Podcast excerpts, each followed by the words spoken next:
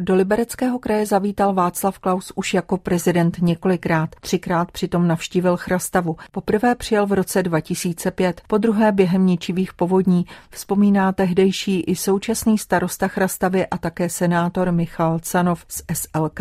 No tak ta první byla taková nějaká připravená Libereckým krajem. A já jsem tehdy o tu návštěvu stál velmi proto, že do té doby totiž v Chrastavě žádný československý ani český prezident nikdy nebyl. Nikdy. Pak ta druhá návštěva, tak ta souvisla s tím, jak reagoval ty povodně. Všechno to bylo totálně zničený a pan prezident sem tehdy přijel, dá se říct, jenom vlastně pěst. A bylo to i docela dost dobrodružný, protože oni před sjezdem do Chrastavy dostali varování, že jsou zprávy, že se protrhla přehrada Mlínice. Přesto sem přijeli, ta fama se nepotvrdila, takže pan prezident byl a dělal to na vlastně oči, nic se mu nestalo. Do třetice přijal Václav Klaus do Chrastavy v roce 2012, a to na otevření nového mostu na místě toho, který při povodni strhla divoká voda. Během slavnosti došlo k incidentu, který zřejmě vstoupí do dějin. Z blízkosti totiž na prezidenta začal z airsoftové pistole, která je sice neškodná, ale vypadá jako replika pravé zbraně, střílet neznámý mladík. Očitým svědkem události byl tehdy redaktor televize Prima Libor Tampier.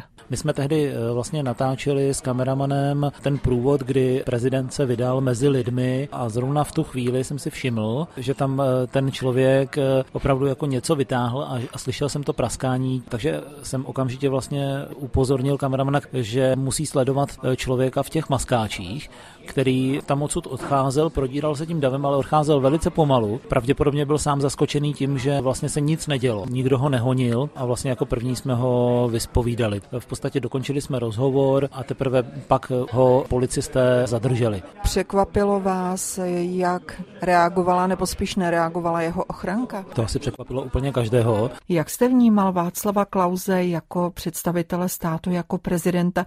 Ptám se ještě závěrem starosty a senátora Michala Canova.